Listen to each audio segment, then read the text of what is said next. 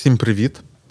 Ем, це пілотний випуск е, цикла е, чи нового формату, е, який, можливо, буде, а можливо, ні. Побачимо по вашим відгукам. Якщо вам сподобалось, пишіть про це в коментарях, де ми розмовлятимемо. Я розмовлятиму з Ярославом Ажнюком. Привіт. Привіт. Е, нас глядачі завжди е, просять представлятися, тому що е, канал маленький, Ютуб періодично кидає незнайомі аудиторії, і вони такі заходять, і хоп, і їм одразу відомо, з ким вони розмовляють. Мене звати Юрій Федоренко, я зробив цей канал. А Ярослав Ажнюк, колишній SEO Петкюба, і зараз як твоя називається посада в Петкубі? Президент. Президент. Розкажи, ти краще розказуєш, чим ти займаєшся. Е, то я підприємець, е, я технар е, за освітою і за життєвою позицією. Зробив е, там за останні 10 років кілька бізнесів. Е, всі вони орієнтовані на Сполучені Штати, як на ринок збуту. І всі вони мають українські команди, які це роблять, щось нове роблять, щось класне створюють. Там мене цікавлять технології, бізнес, Україна і ще я танцюю лінді-хоп. Це що? А це такий танець, ем, типу соціальний танець в стилі 20-х, 30-х під джаз. Якщо дивились, типу Великий Гетсбі або у джазі тільки дівчата, англійською Some Like It Hot, то ось це типу того ж там танцюють. Прикольно. У мене, до речі, з усім музичним прям все дуже погано. Е, не знаю, чому так склалося. Так, а що з творчістю? Ти малюєш щось? Е, Ні. Ну, коротше, не знаю. Я я, я балакаю. Це, до речі, теж кльова творчість. Ну, мені здається, це прям така корисна штука для людей технічних а, якби, поглядів. А, Пробувати себе в будь-яких творчих історіях. Вони якийсь паралельний погляд на світ відкривають, і я можу прямо довго говорити знаєш, про уроки станців для бізнесу. Я збираюсь, е, я навіть купив прописи, які швидше за все дістануться моєму сину, для того, щоб спробувати їх е, заповнити лівою рукою. Mm. Теж кажуть корисно. Ну, Може бути, може бути, я, до речі, не пробував. Е, я знаєш, про що ще подумав? Це відео швидше за все вийде в той же день чи на наступний, коли вийде наша тригодинна розмова для Доу яку ми записали. І я подумав, що це як спін-офф такий. Знаєш, як Марвел, вони випускають якийсь фільм і запускають щось серіал. Е, Можливо, це якраз так вийде. Е, Хороша історія. Говорити будемо про світ і про бізнес. Е, Я хочу тебе часто запитувати щось про бізнес. От. Залюбки. І так будемо розбиратися, як влаштована е, наша планета. Е, Перша тема, це про яку я хотів поговорити, це криза. Е, вона ніби вже настає. Але є люди, які кажуть, що це взагалі вам здається, і все буде нормально. Ти до кого належиш? Ну, мені здається, очевидно, буде економічний спад, і він вже почався. І я навіть не впевнений, чи мені подобається називати економічні спади кризою, тому що вони, в принципі, циклічні і в якомусь сенсі передбачувані. Тобто, щоразу, коли економіка зростає, ти розумієш, що окей, в якийсь момент вона перестане зростати, потім впаде, а потім знову буде зростати. Слухай, ну е, а оце передбачування. Е, я хочу з цим посперечати. Знаєш чому? Тому що оці цикли вони передбачали, активно почали передбачати цю кризу перед ковідом, що щось має статися, тому що дуже великий ріст на ринках. Угу. Потім стався ковід, все виросло ще більше. І Причому все. Ну там техкомпанії ну, дуже так. сильно виросли. А і, і по суті, воно відклалось наскільки? На 2 чи 3 роки. Так, ну вони не передбачувані в тому плані, що я можу сказати точно в цій точці, та але вони передбачувані в тому плані, що е, ти розумієш, що там, умовно кажучи, з минулої кризи там пройшло 5 років, то ти, умовно кажучи, знаходишся в ситуації, де плюс-мінус кожним роком ймовірність того, що почнеться економічний спад, вона типу зростає. А, Тобто, це це не є математична, але це скоріше фізична така категорія, де ти оперуєш з імовірностями, імовірність того, що це станеться впродовж певного проміжку часу в майбутньому. І в такому сенсі вони передбачувані. І це, і ми говоримо зараз про, типу, умовно кажучи, невеликі цикли в там 10-15 років. І є ще ці довші економічні цикли Маркова, чи якось так вони там типу 70 років. З того, що я читав, Слухай, як можна розраховувати на якісь цикли якогось Маркова? Я в економіці нічого не так, розумію. Двоє людей, які нічого не розуміють в економіці, так, говорять про ми економіку. говоримо. Е, не, Кухонна бесіда така просто. Не приймайте інвестиційні рішення на базі наших рекомендацій. Такий маленький текст знизу екрану. А знаєш, до речі, про ринки мене е, мене дуже здивувало. Я якось дивився, я навіть здається, це десь розказував. Що я дивився інтерв'ю е, когось з парімача, mm. і там питали, про яку можливість втрачену ти шкодуєш. І він там казав про Freedom Finance і, типа, Robinhood, mm. що, мовляв, ем, не зайшли ми на цей ринок торгівлі акціями. Mm-hmm. І я в цей момент такий, типа, ну, якщо букмекери розглядають це як свою. Ну, тобто, він не сказав, що я шкодую, що ми не зробили свій сервіс таксі, uh-huh. чи свій кабанчик, там, чи ну, послуг. Він каже, що ми не зробили. І це ж ну, це ж тупо воно і є. І в той же час, от я собі недавно поставив апку Binance, mm. вони лудоманію провокують. Ну, типу, вони шлють пуши, там, типу, ось валюта зросла, наскільки вони mm-hmm. там кажуть, пограй, купи там щось, mm-hmm. отримай бонус. Mm-hmm. Дивись, дивись. Е, ну, е, кілька речей. По-перше, про лудоманію, про всякі там Binance і так далі. Ем, е, взагалі, мобільні ігри. Якби це що таке? Це це не лудоманія, це Теж. не казіно, це не слот, це ж та сама Все історія. Чому я не розумію, чому там казіно десь дозволено, десь заборонено, а мобільні ігри всюди дозволені. А, Ну тобто багато з них абсолютно ті самі принципи використовують. В деяких країнах їх регулюють. Наприклад, там фріміум фічі фіфи регулюють. Напевно, варто це робити, так, так само, як ну, тому що це експлуатація якби слабкості людської душі. А Робін Гуд Е, користувачем якого я довгий час був, не використовує ось такі всякі штуки. Взагалі, я ні разу нічого подібного не бачив.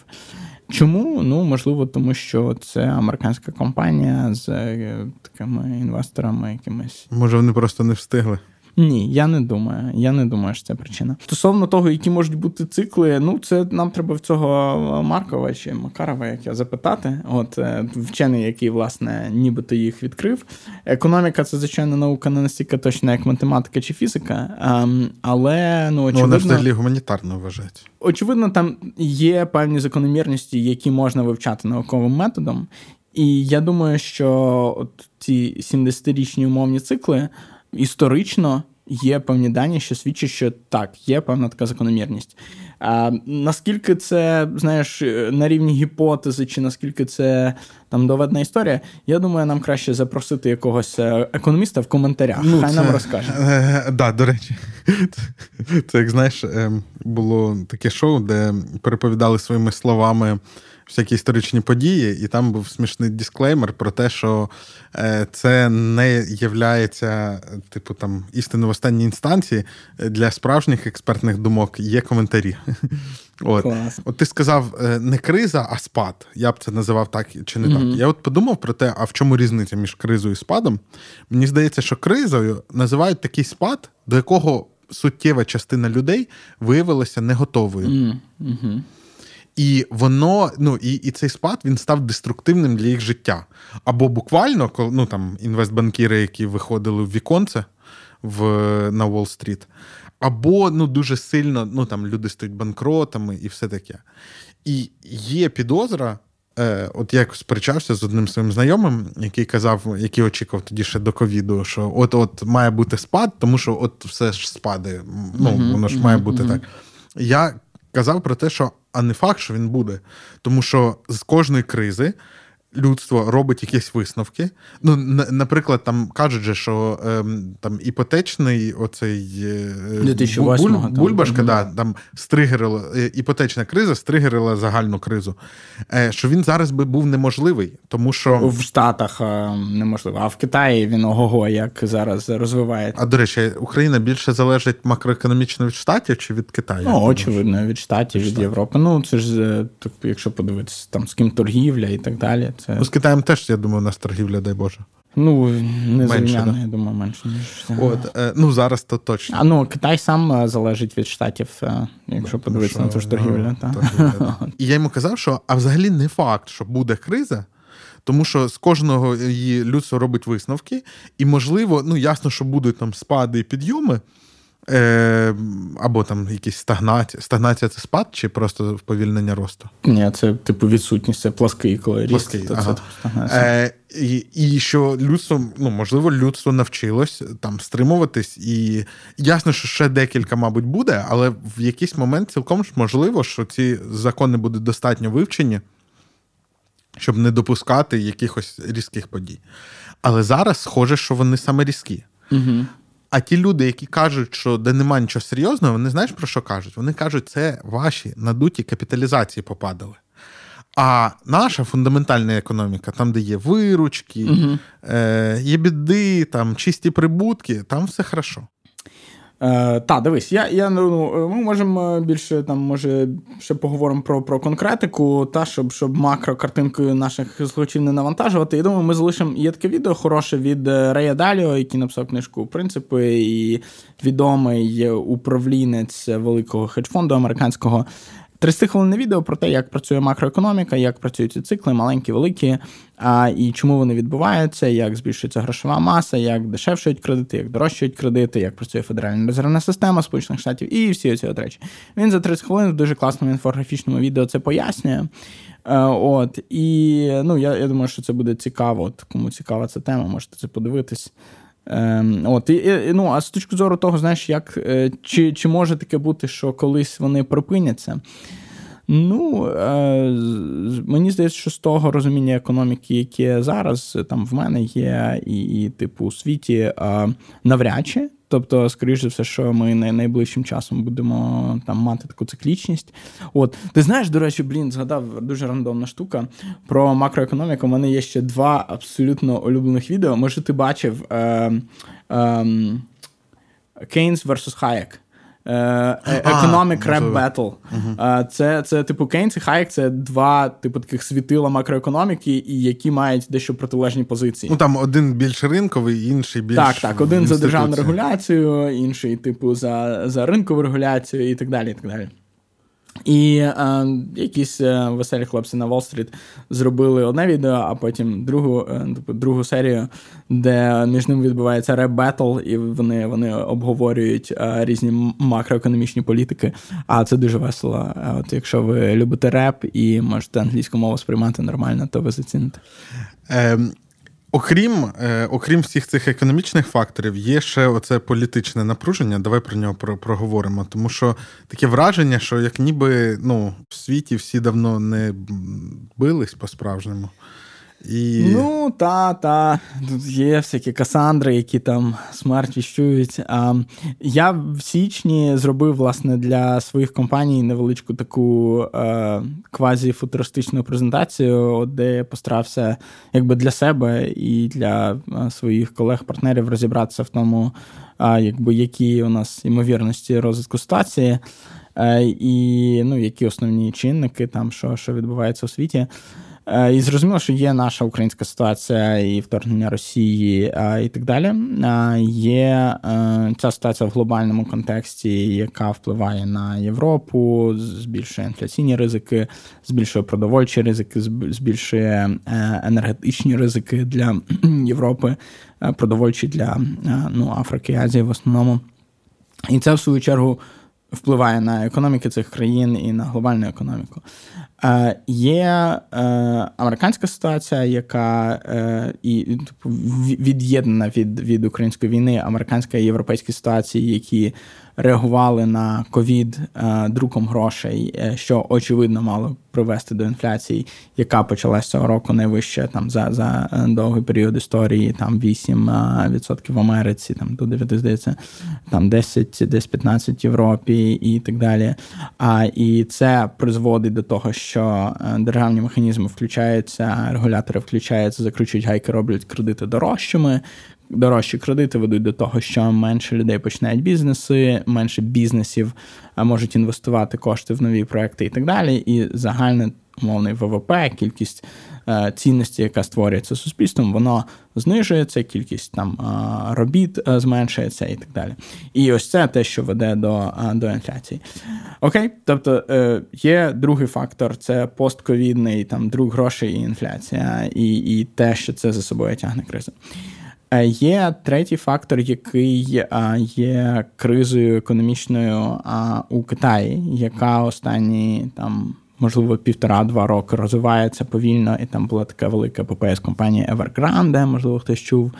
Величезна будівельна компанія, там де 200 мільярдів Е, боргів мала, і і потрошку вона коротше, сипеться ця компанія. І там Це 200 мільярдів справжніх американських доларів. Ну, це насправді дрібниці. Тобто, на фоні проблем, які є в Китаї, там у них зараз якийсь 10 трильйонний е, борг, який е, незрозуміло чим покривати, який в якраз пов'язаний з цією сферою нерухомості і з тим, як в Китаї... А борг перед ким? Це внутрішнє якесь чи зовнішнє? Е, схоже, це внутрішнє, але я я не не беруся, якби don't quote me on this. Да? А, а, Але там є величезні структурні внутрішні проблеми. Дуже багато людей інвестували саме в житло, але це житло стояло і ніким не використовувалось. І там ну, величезна кількість заощаджень людських, там, типу, якісь там 30%, щось таке було в нерухомості, що, типу, супер нездоровий рівень, там нормальний рівень це десь 8%, щось таке. Це, значить, третій фактор такий великий. Четвертий фактор це торгівельне протистояння Штатів і Китаю, і в ширшому контексті це просто цивілізаційне протистояння штатів і Китаю. Просто торгов, торгівельний вимір це зараз те, в що це виливає, це потенційне напруження довкола Тайваню. І ми говоримо про перспективу там, ну про те, що відбувається зараз, і типу про перспективу наступних там двох, трьох, п'яти років. Та?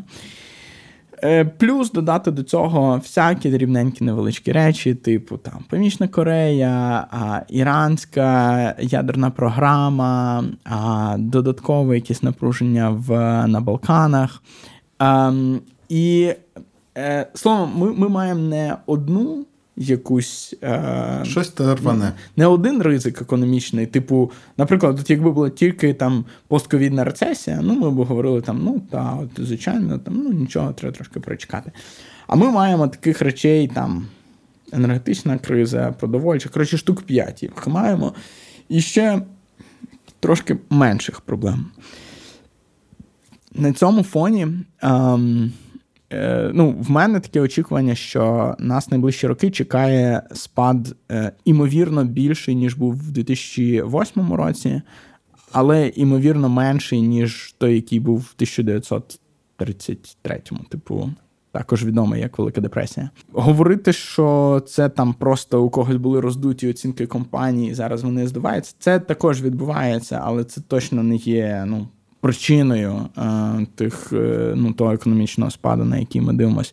Але це не кінець світу, абсолютно. І ну, проходили багато чого, пройдемо і це. Мені здається, що треба фокусуватись на е, на фундаментальних речах. Чи я, як людина, створюю якусь цінність для світу, чи те, що я роблю, типу, потрібно, робить світ кращим. Немає значення, що ви просто окрема там людина, дизайнерка, програмістка в якійсь компанії, чи ви а там підприємець чи чим ви не займалися. Мені здається, це така найбільш фундаментальна річ. Як ти думаєш, IT пройде цю кризу? Е, я щось подумав, що мені здається, ну багато є it компаній які е, пережили ну, на, українському ринку найбільші гравці, якщо казати по кількості працевлаштованих, це компанії, які пережили крах доткомів, потім восьмий рік, і от зараз підходять. Вони насправді досвідчені. Всі ці епами, датарти. Вони зараз війну пережили. Е, війну, да. Ковід. Е, якщо буде конкурс на кризових менеджерів у світі, то ну, всі просто підуть, тому що прийдуть українці, і з ними конкурувати немає сенсу. І це ж так смішно, тому що от ці компанії вони ж працюють з людським капіталом, який ну, вважається супертендітний. Ну, там... Простіше, ну, мабуть, багато хто з людей з цих компаній залюбки б вивозили заводи, а не людей там з однієї країни в іншу. Тому що тому що це складніше. Е, Але багато компаній, мені здається, більша частина it ринку вона виникла після восьмого року, і це буде їх перша криза. Ну, ти маєш на увазі український цей it ринок. Ну, український, а, і... а, а світовий ні? Петкуб навіть теж після восьмого року з'явився. Ну, напевно, так. Ем, ти знаєш, е, ну є все-таки, мені здається, в технологічній спільноті є оце от відлуння доткому в 2000-му, коли для можливо аудиторії, яка не пам'ятає, та це був була така велика криза, яка саме була пов'язана з надто високою оцінкою саме технологічних компаній в кінці там 99-го, початку 2000-го, і вона просто змила там не знаю 90% всіх компаній, які тоді існували в Штатах, і викликала великий період скептичного ставлення до, до технологічної індустрії, в принципі. Цікавий факт, що тоді е, змило 90% ринку. Е, і в абсолютних цифрах це приблизно стільки людей тоді лишились без роботи, як зараз там після скорочень в топ 10 компаній. В одному Фейсбуку, напевно, там стільки 11 тисяч людей звільнили. Ну там там от було їх, типа, 1030 тоді. Ну так. Ну так. Ну, ти знаєш... Але тоді це був ну це катастрофа була. Так, абсолютно, яка мала ну, на 5 років наступні відлуння, оцю травму таку. Це це уявіть, що буде з крипторинком, якщо біткоін завтра впаде на 90%. Зараз людей так налякати. Що... Словом, я, чесно кажучи, мені здається, у мене погана інтуїція щодо українського ось то it ринку, класичних е, ну, великих аутсорс компаній і так далі. Тому що я ніколи там не працював, в мене там навіть немає якихось ну, друзів, з якими я там багато спілкуюся, які в цьому бізнесі. І ну, я собі слабо уявляю, як вони там там ну, напевно зараз падають якісь замовлення, ще через війну, там ще якісь ризики і так далі. Ну, але вони ж такі терті калачі всі. Ні, вони да, за них можна не переживати. Да, ну, да. типу, вони виживуть, е, але, мабуть, будуть скорочені. Угу. Е, Що з продуктовими буде? О, і до речі, ми на бекстейджі трохи говорили. Е, Можливо, якщо ми бачимо, що ця криза насувається, ну тобто вона не різко. Ну мені здається, у восьмому році там вона якось розгорталася за тижні. Так, так. Ну, тому що компанії збанкрутували, і тому що вони говорили неправду фінансові установи про свій реальний стан справ. І коли ця неправда вилізла, то якби все посипалось. Зараз виглядає так, що є час підготуватись. Ну, зараз виглядає так, що всі реагують до того, якщо щось сильно сталося. Тобто, ці всі скорочення там. І так далі. Ну, е, Тобто є певне падіння попиту в американських компаніях, це можна бачити по публічних звітах компаній. Є від цього падіння попиту як драйвер і ще більший а, перегляд а, в сторону падіння майбутнього попиту, mm-hmm. майбутніх продаж і так далі. І от, умовно кажучи, третій квартал прийшов, всі на це подивились, сказали, ні, ні, це капець, треба, типу, скорочуватись, ужиматись, е, бути прибутковими, бути абсолютно надійно там тримати всі свої бази. І ми перечекаємо це, а потім ми знову почнемо інвестувати. От така така була логіка. Тобто багато цього, що за цих скорочень, які зараз відбуваються, їх треба розуміти, що це не тому, що в компанії раптом закінчились гроші, вони такі, о Боже, нам треба 10% типу, людей звільнити. Ні, це тому, що вони розуміють, що а, Зараз нам не дуже вигідно інвестувати в ці речі, і ми краще скоротимось, ми будемо готові до гіршого. І коли прочекаємо там дно цього всього, ми тоді Слухай, знову А чим вони думали, коли в розгар ковіду хантили безбожно? Ну, так дивись, вони ж. Е, там, типу, Google найняв там за два ковідні роки, типу, 30 тисяч співробітників. Так, так, там багато хто, знаєш, е, виріс двічі, а тепер скоротив 10%. Е, тобто нічого такого супер ну, супер критичного з їхньої точки зору не відбувається. Та? І звичайно, що будь-яке там скорочення це ну, особиста трагедія для кожної людини, яка потрапила під це скорочення. Але з точки зору просто якби бізнесу, вони, вони створили робочі місця. Е, вони якийсь час попрацювали, вони побачили, що макроситуація змінюється. Ну вони частину робочих місць зменшили. Слухай, ну це ж все одно це не так легко, тому що е, ну законодавство більшості країн робить так, щоб е, трагедія кожної людини так. була як мінімум стресом для компанії. Ну, тобто компанії за це платять там так. інколи бонусами за три місяці, чи як так, це називається виплатами. Severance. Severance fee. А, а, або і, і так далі. Тобто, це для того, щоб ну на це відважитись, треба ну, якби, бути готовим заплатити все, все за це ціну. Тобто, це все все дуже дуже просто рахується економічно. там все. А слухай, а як ти ставишся до якихось екзотичних варіацій? Ну, тобто, якщо ми до цього повільно підходимо, угу. може час нестандартних рішень? От я, наприклад, в новинах на, на запропонував, там була новина про те, що якась асоціація там прогресивних роботодавців Британії про її масштаб е, свідчить те, що е, в е, асоціації типу 100 компаній, і в них працює сукупно 2600 людей. Mm. Е, Вони перейшли на чотириденний робочий тиждень. І от тобі треба зробити скорочення на 10%, скороти 20% робочого часу. І за, грошей. Заодно, ну, грошей не 20%, чому я кажу про. Mm. Тому що там же ж е, постійні кости лишаються швидше за все. Mm. Ну там mm-hmm. офіс, техніка. Mm-hmm. Ну, Вони ж не будуть там користуватися ну, спільним так. ноутбуком. Тобто, е, це буде скорочення костів не на 20%, а там на 15%, ну залежно від масштабу. Угу. Е, А може на 10% в гіршому випадку. І тоді і люди збережуться, а можливо, в них ще й продуктивність виросте. Я ну, скептично до цього ставлюся. А чому? Дивись, дуже проста інженерна аналогія. Та уяви собі, що в тебе є двигун внутрішнього згорання, та і ти взяв і там не знаю, просто зменшив його якби ефективність на там 20%. А, да? Тобто в тебе є певні е, якби капітальні кости, та, е, які ти вклав там в компанію, в офіси, в обладнання, в що завгодно, в ринки і так далі. І ти, якби цю машину, ти просто її сповільнив. Це одна сторона. Моделі. Знаєш, що так. відбувається? Чудово. Я просто дякую тобі за цю метафору. Так. Ми не домовлялися. Знаєш, що відбувається з двигуном внутрішнього згорання, коли йому прикручують 20% потужності? Так, так, так. У нього зростає ресурс. Можливо, так. І покращується екологічність. Так, е, чудово, чудово. Але коли поруч з тобою якби їде, ми ж е, в ринковій економіці працюємо, ми ж не не в соціалізмі, а в ринковій економіці. Поруч з тобою їде якби машина, у якої двигун е, працює в режимі 996. Да? Китайський режим, е, значить, з 9 ранку до 9 вечора, 6 днів на тиждень. Е, І е, твоя машина приїде. Але інша машина буде вже тебе на другому колі обганяти. Моя розумієш? машина буде щасливіша. Так, можливо. А можливо, і можливо, ні. моя машина буде ще працювати на другій роботі, чи е... робити свій стартап. Ти зараз е, цікаво міксуєш е, такі соціалістичні і капіталістичні аргументи. Та? Про те, що машина буде щасливішою, так ну давайте взагалі ніхто може не буде працювати. Там всі будуть, значить, на welfare сидіти там або на Universal Basic Income. Це, це хороша ідея минулого сезону. медійно. Е, це така та знаєш, комуністичні ідеї. Я не впевнений, що відсутність роботи робить людей щасливими. З моїх спостережень за життям якраз осмислена робота робить людей щасливими. А відчуття від створення певної цінності для світу робить людину щасливою і наповнює її життя певним сенсом. Розумієш, та можна казати, ну давайте напрягатись, типу, і жити далі в печері.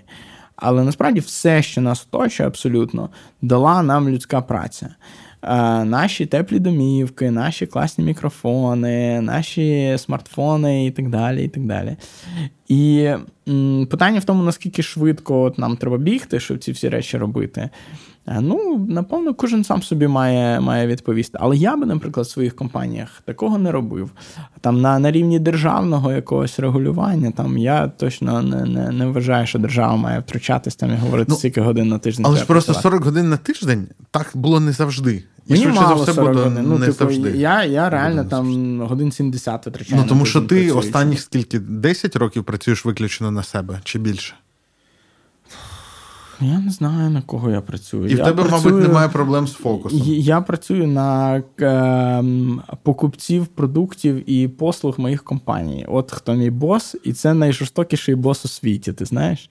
От, а не Працювати на себе, можливо, це. От Якщо комусь здається, що це такий, типу, класна фішка, це та фіча, це я можу посперечатись, можливо, це баг. Ні, взагалі, працювати на себе це ж відома штука про те, що більшість малого бізнесу вони плутають бізнес з самозайнятістю. Mm. І є ж такий суперкласичний кейс, е, дуже талановитий парикмахер, який працює в салоні і вирішує відкрити свій салон. Mm-hmm. І він отримує, е, зрештою, за приблизно ті ж гроші собі ще дуже багато організаційних е, всяких Ta. хабатів, Ta. тому що там в нього локація трошки погірше, треба нову базу клієнтів. Е, вони Все відвалюються треба, і так далі. та, та. І, і ну, там є якась статистика, я її не знаю і не буду, е, але там ну, загальна ідея така, що більшість малих підприємств вони отакі. Тобто люди якби кажуть, мені за то ніхто не наказує. Але я розумію, що якщо я зараз там хворий не піду працювати, то мені не буде чим платити там Ну, так. оренду за все.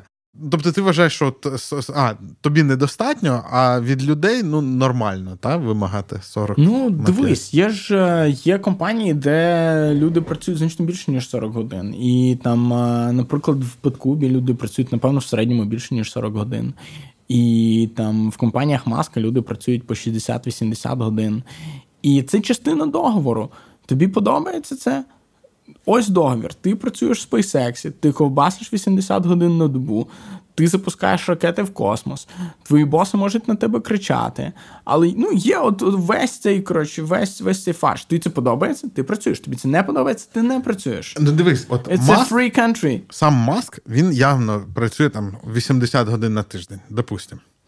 Мабуть, більше. Е, може біль, більше. ва- А, ні, можна, ще ж вихідні. Да, можна.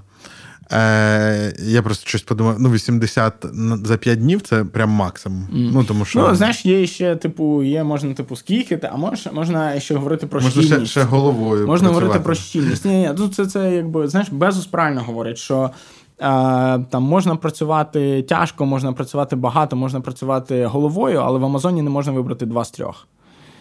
От. Це, це дуже правильна фраза, я погоджуюсь.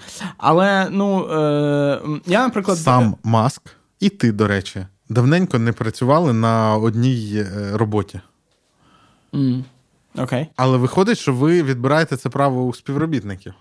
Хто відбирає? Ну, ти і Маск. в якому сенсі? Ну, ти кажеш, що у вас ти працюєш більше 40 годин на тиждень, Ну, так, як мені подобається. але ти, але ти, е, окрім е, основного бізнесу, займаєшся ще чимось. Е, ну, так. Ну, е, да, А у співробітників є така можливість? Е, та... Як, до речі, в Петкубі ставились до суміщення якогось? Ніколи не було ніяких проблем.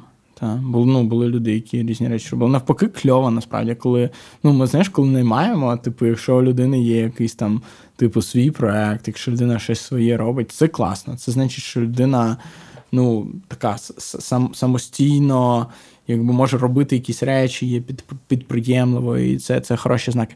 Ти знаєш, я не думаю, що хтось, типу, от казати, що там е, засновники якихось бізнесів, які встановлюють певні правила гри в своїх бізнесах, відбирають у когось якесь право, це за визначенням неправильно.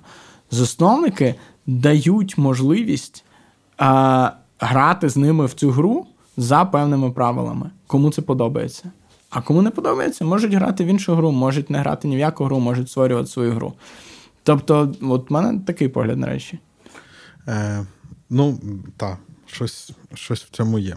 Е, але все одно мені здається, що е, цікаво, що буде відбуватись нестандартного. Ну, типу, я, я чекаю. Ну, зазвичай криза це якась катастрофа. Mm. Е, а можливо, буде якась криза, яка буде не суперкатастрофою, але, наприклад, породить якісь нові явища. От я одне запропонував, а інше, наприклад, от е, компанії це дуже такі. Ну, це якби штучний е, інтелектуальний конструкт, е, ну, абстрактний. Mm. Е, і, і, і про який ми багато, ну він досить досліджений, але у нас немає багатьох відповідей на питання єдино правильних. Ну, наприклад, якого розміру має бути якась компанія? Mm-hmm. Та? Ну, там, Кількість людей, які виробляють там. Ти знаєш, мені здається, ну, кожна така криза вона веде до певної до, до збільшення ефективності. Тобто, це все дуже такий генетичний принцип. Виживають найсильніші, і а, і види пристосов, пристосовуються. Та?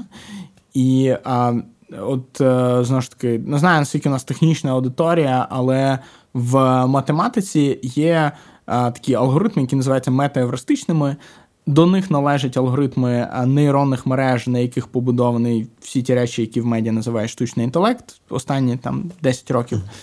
Є інший тип метаевристичних алгоритмів, вони називаються генетичні алгоритми, і вони е, будь-яку задачу е, подають у форматі певної такої системи, що поводиться за е, генетичними правилами. І вирішення для цієї абстрактної задачі подають у вигляді а, ну, таких а, а, умовних хромосом та такого набору ДНК. Вони стараються згенерувати ці вирішення, коли поле пошуку вирішень досить велике.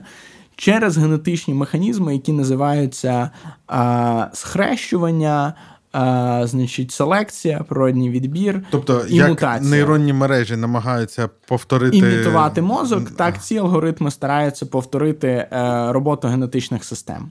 Власне, під час цих криз фактично задіюються механізми, коли компанії позичають діючі а, якісь механізми mm-hmm. в інших компаній, і це фактично генетичне схрещування відбувається. Слабкі компанії помирають, і з ними помирають їхні культурні якісь звичаї, їхні способи ведення бізнесу і так далі. Сильні компанії виживають, люди, яких з них виходять, дають потомство, створюють нові компанії. Десь відбуваються успішні мутації випадково хтось придумав якийсь процес, який виявився класним. І ці мутації дозволяють компанії краще піднятися, дати більше потомства, і потім вони поширюються в більшу кількість компаній. Тобто я таким чином дивлюсь на цей процес. Насправді я бачу, як як це відбувається в бізнесах. І я можу сказати, що там в в трьох моїх бізнесах: в Петкубі, в Фюелі, в Озері, а, виходило так, що е, ось ця от е, віддалена робота вона призвела до покращення процесів всередині компанії. Якісь речі, які раніше були. А ти ж раніше якось... був, мабуть, противником. Ні, я завжди був суперфанатом віддаленої. Ну, у нас е, там бізнес, якому я там 10 років е, приділив останніх, він. Е, з самого початку працював на три континенти. У нас було виробництво в Китаї, у нас був R&D в Києві, більша частина команди в Києві, і у нас були там продажі і частина команди в Сан-Франциско. І це, типу, різниця Києва з Китаєм 6 годин, плюс іще 10 годин до штатів. Тобто в тебе є приблизно 2 години в добі, де ти плюс-мінус можеш задзвонитися. Тобто ти був фанатом не тільки віддаленої роботи, а ще й асинхронної? Я не був фанатом, просто я так виростав. Знаєш, ну в мене Довелось не було вибору якогось. І тому це призвело до чітких комунікаційних процесів всередині компанії, і якоїсь чіткішої документації, яка з часом стала іще чіткішою, і так далі. І так далі. І, звичайно, є труднощі, і ну, особливо є специфіка певних сфер, де складно без без живого контакту. І якісь речі втрачаються. А, І воно от все так в такому генетичному процесі якось еволюціонує.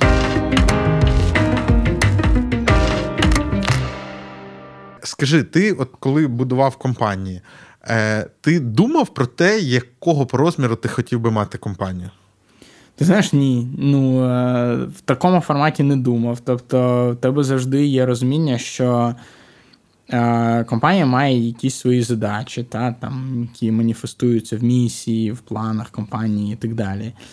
І ти до них стараєшся добігти настільки швидко, наскільки тобі ну, економіка, фізика дозволяє це зробити.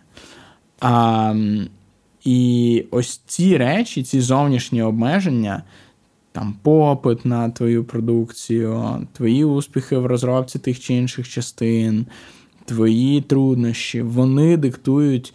А, Наскільки ти там в розмірі збільшуєшся. Знову ж таки, ну, економіка рішень. Ти дивишся, окей, мені потрібно там, наприклад, не знаю, підрядник на такий-то напрямок, там закрити ось такий напрямок. Ти думаєш, окей, я можу там брати собі в команду людей зараз, це мені буде коштувати стільки-то, і це буде розвиватися таким-то чином і так далі. Або я можу на стороні взяти це рішення, купити, це буде коштувати стільки чином, стільки зараз, і так буде виглядати в динаміці. Але в мене буде вендерлок там і ще якісь проблеми. Ну, не обов'язково, але ну так. Тобто, і ти щоразу приймаєш це рішення, і то той ж приклад з Фейсбуком, вони ж не в перший день, і навіть не в четвертий рік почали робити там свій Chromium і свій PHP і так далі. Свій ну, календар, свою пошту. Вони стали достатньо великими, коли хтось в компанії подумав, що а здається, нам було би так вигідніше. Приніс це рішення до керівництва, і всі подивилися і сказали, так, ми погоджуємося з тою логікою. Вони так зробили. Тому мені здається, тут дуже індивідуальна історія для різних компаній. І тут є інша дискусія, наскільки компанії, ну або частина тієї ж дискусії, наскільки компанія має бути вертикально інтегрованою, та і там є умовний, є там Apple або SpaceX, які дуже люблять вертикальну інтеграцію, які починають щось одного, але потім роблять самі все.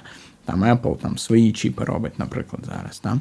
Питання в тому, коли в цьому з'являється сенс, е, мені здається, також немає абсолютно очевидної відповіді на це питання, і різні стратегії можуть працювати, вони дуже залежить від сфери і так далі. От ти говориш, що компанія це такий е, як організм з багатьох інтелектів, та такий спільний інтелект.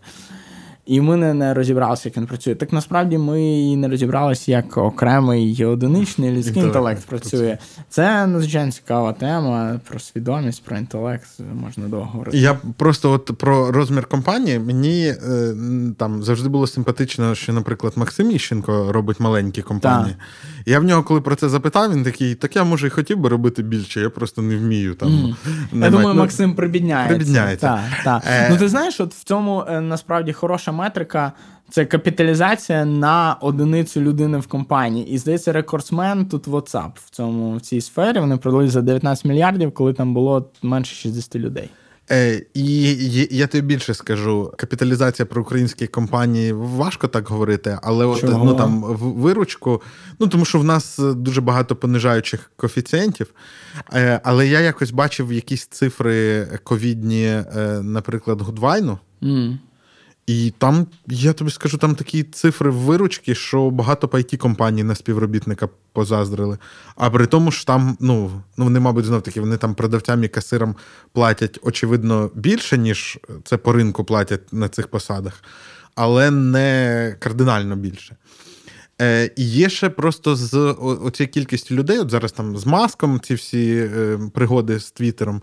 Е, І там багато хто згадує формулу. Це про те, що там більшу частину роботи робить кількість е, працівників, де, що де, корінь квадратний від там та, загальної та, кількості. Та, е, Є компанія 37 сигналів, зараз Basecamp, яка завжди теж це у них такий певний був. Ем, ем, ну вони прям прагнули до того, щоб бути маленькими. Менше людей. Ну, це зменшить дійсно транзакційні видатки от на комунікацію, на всі ці штуки. Так.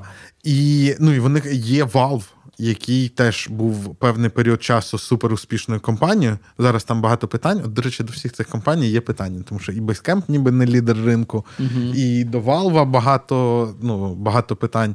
Але там у них теж там у них в якийсь момент там працювало декілька сотень людей і в них там не було тестувальників, і вони такі були. Ну там там люди кажуть, коли отримували офери. Е, там були кейси, коли у людей є там успішна е, прибуткова гра, mm що в ігровій індустрії ну, не часте явище. mm І і вони отримують там, фаундери отримують офер від Valve, і вони просто закривають свій бізнес і йдуть працювати в Valve, тому що знають, що там буде. Ну там ж дуже пласка структура і і все таке. От. І мені здається, може, це якась моя інтровертна частина в цьому плані. Мені б дуже хотілося працювати в якомога меншій компанії. А з з роботами тобі б хотілося працювати? Е... Типу, от уяви собі, що в тебе замість твоїх колег людей, в тебе ну, роботи, вони нормально там не бикують на тебе. Ну, хоч хотілося б. Ну просто вони ж будуть виглядати не так, що типу мені з ними треба буде зідзвонюватися. Ні, ну, там, ну просто в Slack. Це будуть... Ти і так нікого не бачиш, мабуть, вдома Та... сидиш. і це, е... От, е, да, Просто в Slack тобі пишуть, ти навіть не знаєш, але вони, ну, у них є всі переваги роботів, в принципі, там можуть в третій ночі відповісти. Де, краще, щоб вони за за мене. Ти, ти знаєш, От. це було в МакПо, недавно викочували е, обговорення, інструмент для фідбеку. І там е, HR-команда, е, HD вона називається, зробила такі в презентації таку певну інтригу. Типа, mm. і що ж це? Там хтось каже, і це буде словами через рот. Ну, типа, фідбек давати. Okay. А я кажу: да ні, ми ж технологічна компанія, має бути щось на блокчейні. І там мені в один голос декілька людей: ти що, який блокчейн? Це ж отстой. AI має давати фідбек. і Там все. тепер дві секти: секта блокчейну і секта AI. Я впевнений що є багато стартапів, які роблять блокчейн AI на блокчейні. Да, є всі це прекрасна теза про те, що блокчейн комуністичний, а AI капіталістичний, да, що блокчейн децентралізований, AI централізований і так далі. Це Підертіль любить про це говорити. Чому мені здається, що розмір важливий, тому що е, це про ефективність. Mm-hmm. Це про є ще цей закон про те, що там компанії відтворюють е, в продуктах свою структуру, mm-hmm. е, і що можливо, е, що там естетика породжує етику, що mm-hmm. теж сумнівно дуже. Що можливо, якщо це мені нагадує, бо, бо там. Типу, буття визначає свідомість, чи свідомість визначає ну, буття. Так. Ні, ну так можливо, можливо, достатньо просто дуже класно задизайнити компанію. Угу. І тоді вона неодмінно все буде само собою, народить буде класний класно. продукт. Я не думаю. Я, Це знаєш, скільки людей, стільки компаній. Кожна компанія це такий витвір мистецтва, підприємці це такі митці, творці в своїй сфері. А як же Data-Driven? Так Data-Driven це частина частина цього, але ну, один, один лише Data-Driven не, не визначає все не можна побудувати все на Data-Driven. Якби можна було би, то вже би всі давно якби, виграли в ринку акції, і все було прекрасно. Коротше кажучи, я дуже чекаю від цієї кризи якихось революційних проривів, організаційних в будуванні компанії. Ну, це я думаю, що це станеться. Я думаю, що це станеться. А можливо, це станеться так, що Ілон Маск нормально засверлить свій нейролінк в наші мізки, і нам не буде не треба ні Slack, ні Jira, ні нічого.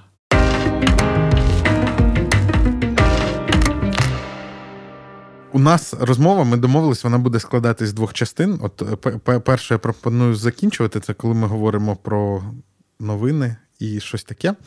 От, е, А друга про ідеї.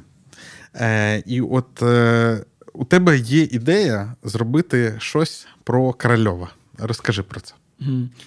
Ну, е, Сергій Корольов це е, видатний український інженер, який е, запустив людство у космос.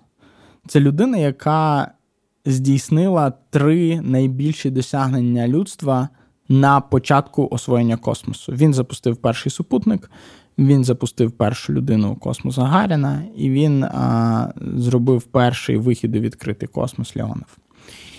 Більше того, перший супутник, е, ну, наприклад, ракету для нього розробляв такий інженер Глушко Одеський, а а е, погодження на політ давав Хрущов, якого з натяжкою теж можна назвати українцем. Це цікава е, цікава така історія. Але загалом сам Корольов, його доля є абсолютно кінематографічною. І я вважаю, що нам е, необхідно зняти надзвичайно крутий голівудський фільм про Корольова. А, І я трошки а, цим зараз займаюся. Я, власне, цю річ для себе зрозумів, може, роки там три тому. А тоді було трошки не до того, в мене було багато інших обов'язків, відповідальності і так далі.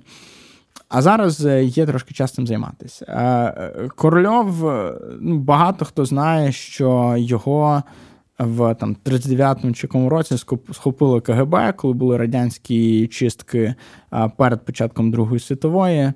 А його запроторили там десь якісь застінки, його дуже сильно побили, йому зламали руки, йому зламали щелепу. Його запроторили кудись на далекий схід, на якісь уранові рудники, чи якісь дуже шкідливі а, такі роботи. І що його врятувало, це його мама, яка виявилась дуже пробивною жінкою, яка оббивала абсолютно всі пороги радянської системи. Е, І у нього залишилась дружина і дочка. Е, Він родом з Житомира, от хто не знає, в Житомирі є музей космонавтики крутий. Мама його оббила всі пороги, домоглася того, що в 45-му чи в якому там році його звільнили. Прийшов там наказ, хтось прийшов в цю всю його копальню. Він там уже був мало що не при смерті, він був в дуже поганому стані здоров'я. Йому повідомили, його з ручами там викинули. Давай, коротше, вали звідси, там сніги вже лежать. Він якось дістався до Владивостоку чи якогось цих східних російських міст. І це був е, типу осінь, мала якраз е, ем, скоро невдовзі мав замерзати океан на півночі, і відправлявся останній теплохід, який міг е, з Владивостоку довести до Петербурга. Йому треба було на нього будь-що встигнути. І так стало, що він не встигнув. Він не потрапив, там не було місць, не хотіли брати. Він був в абсолютно повному розпачі, він ще хворий. Коротше, він там теж мало що не помер, його там якась місцева жіночка виходила. І і він потім дізнався, що цей теплохід, який від, відплив, він направився на крижину, всі люди, які там були, загинули. Тобто Корольов черговий раз чудом залишився живим. Він, врешті-решт, потім добирається до. Е, Це вже там, звучить не як фільм, а серіал. Так, так, він добирається до там, Петербургу, Москви і так далі. І тоді він створює свої конструкторські бюро і так далі, і починає займатися ракетами. І, власне, створює перші ці космічні кораблі і стає тим, кого ким ми знаємо, там головним конструктором і так далі. Абсолютно фантастична доля е, і такий, знаєш, історія боротьби індивіда проти системи, е, і всупереч, всупереч всім обставинам він здійснив свої мрії про про польоти до космосу. Історія такого індивідуалізму проти колективізму, історія українця, який не зламався в радянській системі. А, Історія, врешті-решт, справжня історія того, як людство освоїло космос. І нам абсолютно необхідно зняти цей фільм. Е, да, і тут зняти прям є його... купа планів. Тут дуже багато пластів. Так, зняти його в е, крутій е, голівудській або американській студії. Е, це може бути фільм, це може бути міні-серіал типу Чорнобиля. Е, і зробити так, щоб світ дізнався про одного з найвидатніших українців Сергія Корольова. Світ зрозумів, що Сергій Корольов це був українець, а не совєтський чоловік. А світ перестав приписувати всю спадщину Радянського Союзу Росії, а розумів, що були різні республіки, які знаходились під радянською окупацією. Одною з них була Україна, і вона має в тому числі цей космічний спадок. Власне, це черговий спосіб проілюструвати жорстокість тої системи і і реалії того часу, про які багато людей, які, наприклад, в тій же аерокосмічній сфері, вони дуже ідеалізують це, знаєш. І, врешті-решт, історія смерті Корольова, вона також е, така досить загадкова, тому що він помер досить молодому віці, там 66 там років. Е, під час досить нескладної медичної операції, яку робили найкращі лікарі Союзу, і ой, щось пішло не так, чомусь е, чоловіка не стало. Є е, такі спекуляції, що буцімто він знав деталі там програми запуску людини в космос, що, можливо, було. Кілька запусків перед Гагаріним, які були неуспішні, і там люди загинули. А, Що були якісь е, якісь причини, чому ФСБ хотіли його чи КГБ, ФСБ, власне, same shit, е, хотіли його прибрати. От, мені здається, так. Та, ця історія абсолютно в дусі часу, вона абсолютно лягає в е, напад Росії на Україну, в напад Росії на західні цінності, в цьому фільмі має з'явитися Ілон Маск, який буде закручувати там гайку в якомусь двигуні перед зльотом. Він любить такі теми. Там він в Iron Man з'являвся. Ну і він знімався ж в теорії великого вибуху. Та він дуже любить ці кеміо, як це називається. Mm-hmm. От е, тобто, це е, і ну історія комерційно, потенційно дуже успішна. Е, так вийшло, що в мене є спільна знайома з е, е, Крейгом Майзенем. Це чоловік, який написав е, сценарій для Чорнобиля. Шоуранер. серіалу та, на HBO. І я дуже стараюся зараз на нього вийти, запічити йому цю ідею, щоб якщо не він буде писати сценарій до цього, щоб він допоміг сконтактувати з людьми, які готові будуть це зробити. От, ну це такий от один з таких е, мікропроєктів, які я Ти знаєш, рухати. До речі, про те, як вони робили Чорнобиль, є подкаст. Там mm. там є такий теж спін-офф mm-hmm. серіалу, подкаст, де він розказує про те, як він е, працював над цим. Клас. І він ну, з точки зору сценарної роботи він абсолютно культовий. Ну, тобто, ну, серіал Чорнобиль фантастичний вийшов. Так, так. Е, слухай, а чому е, от ти е, зрозуміло, зрозуміло, чому ти компанії завжди на американський ринок націлював? Чому? Ну, тому що там найбільше грошей. Ну, окей. Тому що це світовий рівень ну, прямо масштабу. таким грошолюбним змальовуєш. Ні, ну це ж ну, амбіції. Ну, типу, це як грати в першій лізі. Ну, ну типу, мабуть, Там мабуть. і грошей найбільше, і футбол найкращий. А ти мені скажи, чому більше людей з України не роблять е, компанії на штати? Я Та багато хто робить. Макпо робить. Ну, Мені здається, якраз мало. От. Макпо робить, так. Да. Ну, але... А як зараз здається, пішов в Штати? Так, хоча не в першу чергу. Е, мені ну, Вони здається, це пояснювали тим, що дуже важко і дорого. Ні, ні, я знаю. Я, ну, Ми якби, спілкувалися на цю тему з ними чимало, і вони все правильно. Е, мені здається, недостатньо, мені б хотілося ще більше. Але менше з тим. Так, ти знаєш, чому я роблю компанії на Штати. Так? Е, А чому кіно. Е... Ну, тобто, дивись, от Netflix взагалі, що вони зробили в культурному плані найкрутішого mm-hmm. в світі? Е, От до Нетфліксу як було? Е, Є єдиний, єдине, як це сказати, місце в світі, де на культурі вміють заробляти. Це США. В mm-hmm. усьому іншому світі це дотаційна історія. Ну, там почали з'являтися якісь Болівуди mm-hmm. і так далі. Ну, і кіно. Е, Музик, як... Музика була прибутковою в Європі. Музика, мабуть, так. Е, тому що, мені здається, і музика буде прибутковою, тому що там дуже дешевий продакшн. Mm-hmm. Ну, тобто ти не знайдеш зараз мікрофона крутішого, ніж коштує там тисячу доларів. Ну ясно, ну ясно. Ну, а це гроші, які. Є, є до речі, цікаво про музику в е, Річарда Бренсона в цій книжці Losing My Virginity. Він там розказує, як він е, робив свою компанію, типу лейбл, який випускав е, музику. Ну там, мабуть, часи трошки непростий бізнес, було. зовсім непростий. Е, От я до чого? Я до того, що культура переважно вона дотаційна. Mm. І є одне місце в світі, це Каліфорнія, де вміють робити культуру культурний продукт, який продається і окуповується. uh До речі, е, до речі, там не те, щоб якісь карколомні гроші. uh Ну, ти, Якщо подивишся на там звіти студії, ну там. Ну, порівняно з. Ну, коротше, це бізнеси менші, ніж там AirPods від Apple. Ну, це це знаєш, це якби ти теж така історія подібна на венчурну. Тобто в тебе є портфоліо якесь, і ти виграєш на тих е, учасниках цього портфоліо, які вистрілюють. Та, Тобто ти знімаєш там, е, не знаю, 20 фільмів, з них один відбиває тобі всі витрати і інші ще щось приносять і так далі. Тобто, це так так, так це гра. Ну, Ти і, ніколи не можеш вгадати і наперед, там, що і, та, і там є зараз певна криза з тим, що там перебудовується цей ринок, якраз угу, через стрімінгові сервіси, так, кінотеатри, але там все одно там інколи прилітають, я не знаю, які це чорні е, сірі білі лебідь в вигляді е, Камерона, який випускає аватар, який там, е, ну, якби. Він відбиває вже не 20 фільмів, а 120. Угу, угу. Е, от. І е, там, до речі, зараз він там ще та, три та. частини. Слідкуєш, да, за цією Так, звичайно, звичайно. Е, Дуже чекаємо. Netflix що що зробив е, дуже круто? Е, Вони е, через те, що вони стрімінг, і їм треба покривати всіх, вони зрозуміли, що американська історія для них вичерпалась. Е, тому що ну скільки ти мейнстрімних продуктів можеш створювати? Якщо ти йдеш в авторські історії, то вони стають незрозумілі для широкого глядача по світу. Угу. І вони почали ходити по локальним ринкам. І е, вони розуміли, що е, оця універсалізм це не якийсь особливий, особлива навичка, яка є тільки в каліфорнійській землі.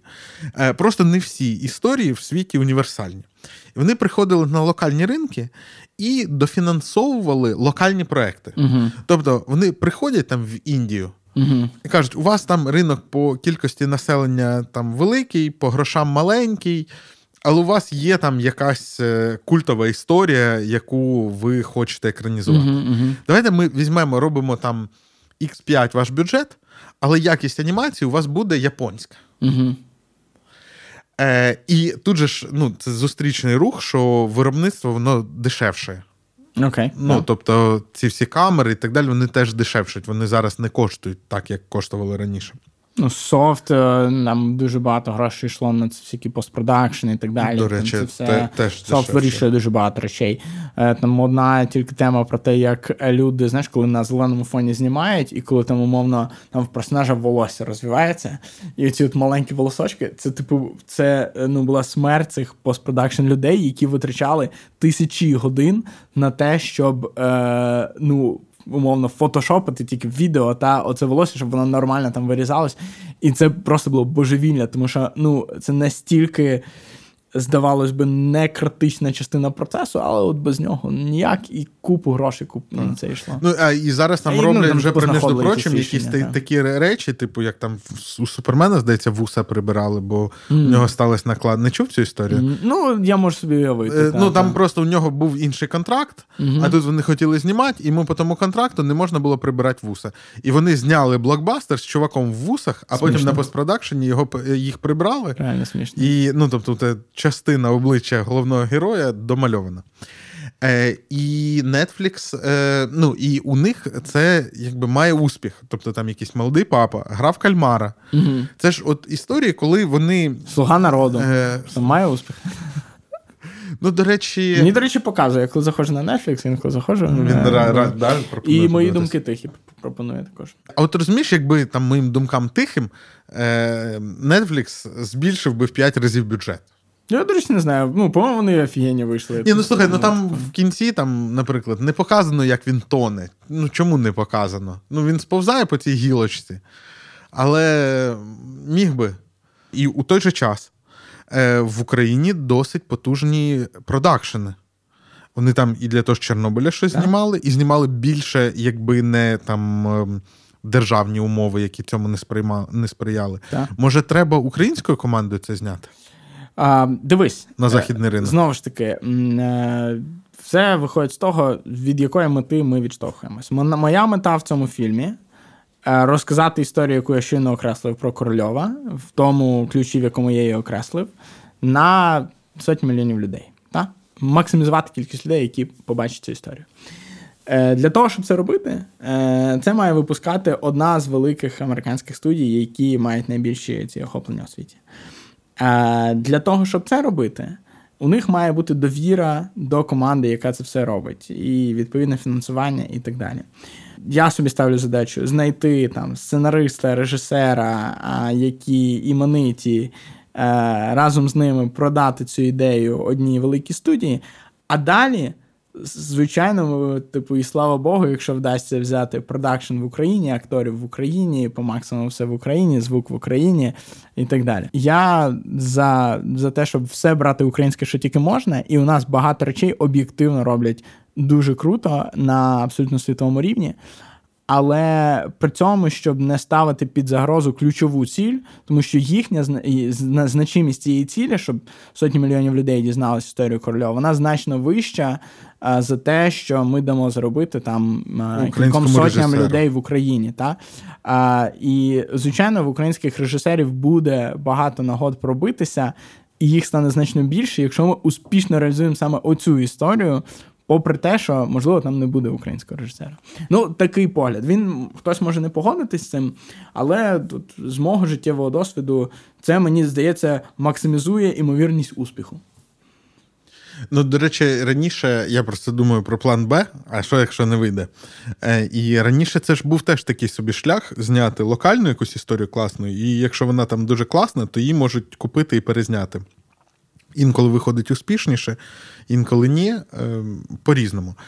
Е, тут. Е, Взагалі, на, на, наше кіновиробництво. Е, тут треба зазначити, що ми в цьому такі ж спеціалісти, приблизно як в макроекономіці. Та, е, дуже сварять за сценарії. Мені здається, Мгм. там, там дуже зрозуміло, в що гроші вкладати. Ну, тобто там Ну, є що на графіці У нас робити. є Антоніо Лукіч. Е, Все, все буде добре. Мені... Ні, ну слухай, це ж все з часом. Ти розумієш, от е, насправді для мене це завжди частина довшої такої дискусії про те, що е, в Україні століттями знищувались еліти дуже послідовно. Від політичної еліти в 18-му році е, комуністами до нашого сільського населення під час голодомору в 33-му, до розстрільного відродження, до кібернетики як лженауки. Е, десятки таких прикладів, де системно знищувалися е, лідери в абсолютно різних сферах в Україні. От ми там 30 років тому нарешті здобули свою незалежність. А, і що? Ми очікуємо, що у нас тут буде прямо вау, таке завтра зразу всі будуть спеціалісти в усіх можливих напрямках, ну це неможливо. Та? Хтось з знайомих недавно писав у Фейсбуку, що е, дівчина каже. Е, вийшла там на дзвінок, мала на Росії якийсь класний перстень, який десь купила за кордоном. І її подруга з іншої країни каже: О, клас, а що це за перстень? Це що сімейна реліквія. І ця дівчина каже: Я мало не розплакалась, тому що я зрозуміла, що яка в мене може бути сімейна реліквія, коли в 33-му моя бабця на силу, типу, собі збирала ну, щось, щоб поїсти. А, І і от в цьому вся ну, якби історія, і ти не можеш очікувати чогось що от воно просто так з'явиться з ефіру. Е, Тому я знаєш, я дуже позитивно. Мені здається, ті речі, які зараз в Україні відбуваються на культурному фронті, на підприємницькому фронті, на, навіть в політиці, вони. Е, настільки фантастичні вже своїм фактом, самим, що вони є, що вони існують, що з цього приводу треба радіти. Якщо подивитися на на Україну не як на щось в точці, а як е, на явище в динаміці, на таку динаміку цих акцій. Та? Вони, типу, ростуть чи падають, да вони офігенно ростуть. Вони просто вау! Треба купувати зараз пошвидше, типу, розумієш? Але інколи обвалюється. Ну, це не має значення для інвестора, який надовго інвестує. А інвестор, який вдовго інвестує, він розуміє, що це просто космос. От ну також е, знаєш, ще один лінк залишимо в коментарях. Є фантастичні документальні е, серія відео, яка називається Спалах від команди, яка називається Слух. Е, Дуже класний продакшн, і вони зробили про там стріт-арт в Україні, музику, танець і про речі, які фактично роблять на, на акцент на тому, як все почало після 14-го До речі, команда, яка робила якусь чи всі ці документалки, зараз знімає, знаєш що, знімає так, перший так, код. Але ми не будемо. Я не знаю, наскільки можна тізити. Е... А чекай, я не знаю, про що ти навіть говориш. Е... Вже багато Про е... те, що вони знімають фільм про українське IT. Так який це перший код він називається буде, чи чи це інше? Бо зараз насправді в Україні є, я знаю три проекти документалок про українське IT. Прикольно. Е, Вони е, було дуже смішно. Ми рік тому були з владою, більше року тому, здається, були з владою на Львів IT Арена. Угу. Е, І були здебільшого на частині е, нетворкінгу. Ну, mm коротше, коли це ввечері всі бухають mm і спілкуються. Ta. І ми такі Випивають, культурно випивають. Ходили там, та, і е, просто там з різними людьми, а я ж ну, я тусовочку цю не дуже знаю. Е, ну, А а владу знають там, тому uh-huh. що ну, доу там і все таке. Uh-huh. І дуже смішно було нам, от ми, типу, говоримо там з, з кимось. Е, розказують, що будуть знімати фільм, потім говоримо з кимось з аутсорсингової компанії, потім знову хтось розказує, що знімає фільм, і це не ті люди, які були перед цим. Так, так. Ну, я, напевно, про два чув, тому цікаво, прямо, який третій. А ну так, я не знаю, наскільки ці хлопці. Може, там... це ми думали третій зняти, я вже не пам'ятаю. Так. Але вони ну, абс... фантастична серія документалок, всім рекомендую. Гарно зроблені. На цьому все. Дякую тобі за розмову. Е, пишіть, е, до речі, якщо у вас є ідея, е, мені дуже подобається твоя ідея про Корольова, тому що вона з одного боку вона супер на поверхні, з іншого боку, вона сучасна, з третього боку, вона ем, ну, про неї справді мало знають. Е, І і, і це прям класно. Е, До речі, якщо у глядачів теж є якісь ідеї, не обов'язково про медійний продукт, можливо, стартап хотіли б зробити, чи ще щось, про щось, чого дуже не вистачає світу, тому що мені здається, що історії про Корольова прям не вистачає. Не е, вистачає. Я просто пару років назад ще дивився якийсь дуже галімий руснявий фільм про це. про 2007 року є. Не витрачайте свій час. Там, де такі картонні ракети злітають. Да, ну просто. І... Так, кров з очей. І і це єдине, що є, і давно. Угу. Е, от. Книжки немає хорошої навіть про нього. Е... Тобто, це іще одна річ, яку можна комусь, хто любить і вміє е, писати книжки, типу сісти, обкластись архівами і написати хорошу книжку про короля. До речі, я тобі після запису розкажу ще одну цікаву історію про, Але про, це про е, український вклад в кібернетику. Е, та, а якщо а глядачі, якщо хтось мене зустріне офлайн, то можете запитати, я розкажу вам теж, але це секрет. Це, це знаєш, такий тізер для майбутнього патреону каналу. Е, так. Е, І е, коротше кажучи, якщо у вас є якісь ідеї, пишіть про них в коментарі, дуже цікаво. Е, чогось такого, що не вистачає світу, а ви про це давно думаєте. Е, І пишіть, чи було цікаво, чи треба продовжувати, чи пілот випускаємо і все. Дякую тобі. Та мені мені теж цікаво насправді е, кому і наскільки це все буде цікаво слухати. Е, і подивимося, що, що будемо робити далі з цим.